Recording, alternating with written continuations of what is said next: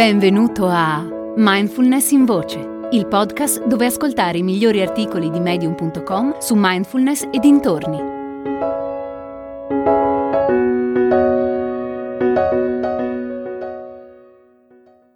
Incoraggiare la mindfulness nei bambini di Edie Astibash. Da piccola ricordo di aver letto la storia di un bambino al quale era stato regalato un giocattolo magico fatto con una corda che poteva tirare un poco alla volta per far andare più veloce il tempo. Il bambino era stato avvertito di fare attenzione a quanto e quante volte avrebbe tirato quella corda. Esaltato dalla possibilità di evitare i momenti noiosi, spiacevoli e banali della vita, il giovane aveva ceduto alla tentazione e aveva iniziato a tirare la corda sempre più spesso.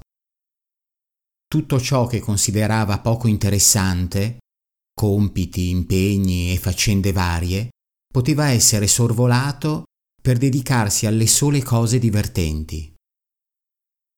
Prima di rendersene conto, il bambino era già diventato un uomo anziano e la vita gli era sfuggita via. Il tempo era volato e non aveva momenti intensi da ricordare. Da allora mi porto appresso la lezione di questa storia e penso a quanto è importante insegnare ai bambini, fin dalla giovane età, ad essere presenti momento dopo momento a tutti gli istanti apparentemente banali, ma in realtà preziosi, che la vita ha da offrire.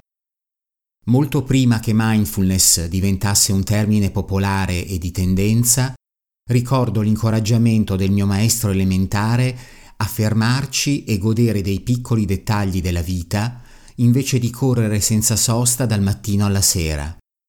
Per esempio, ci diceva che invece di andare a scuola con passo veloce e lo sguardo rivolto verso il basso, avremmo dovuto fermarci ogni tanto a osservare i fiori lungo il percorso.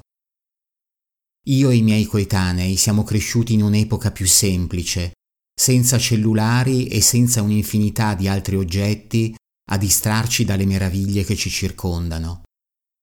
A quei tempi era impossibile sentir parlare di ragazzi occupati al pomeriggio in svariate attività extrascolastiche o di agende per tenere traccia delle loro giornate sature di impegni.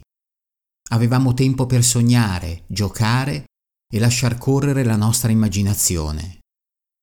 Oggi, come insegnante, vedo questa naturale creatività dei bambini soffocata fin dalla più tenera età. A partire dai primi anni di vita sono impegnati in così tante attività organizzate che non gli rimane quasi più tempo per giocare e rilassarsi. Ci sarebbe molto da dire a proposito delle attività extrascolastiche. Sotto molti aspetti preparano i bambini alla vita, instillando in loro valori importanti come la cooperazione, il lavoro di gruppo, la determinazione e la perseveranza.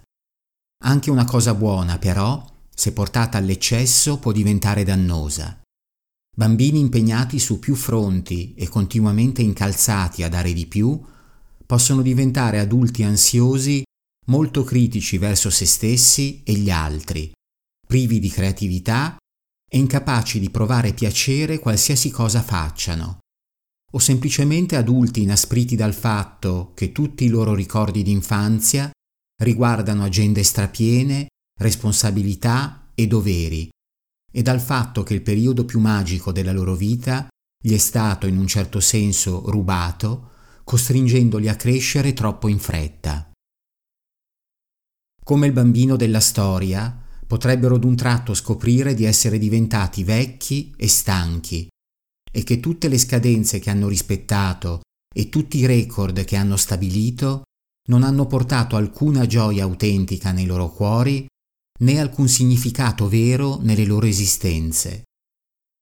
Insegnare ai giovani a dare il massimo per eccellere è una cosa meravigliosa, ma invece che incoraggiare una costante competizione, aiutiamoli a creare esperienze significative e ricordi gioiosi ai quali da adulti potranno guardare con stupore e ammirazione, perché di questo è fatta la vita.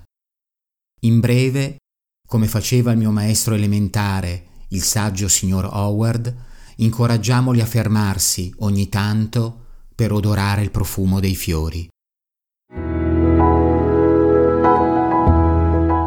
Hai ascoltato Mindfulness in Voce, il podcast di Mindfulness Bergamo www.mindfulnessbergamo.net.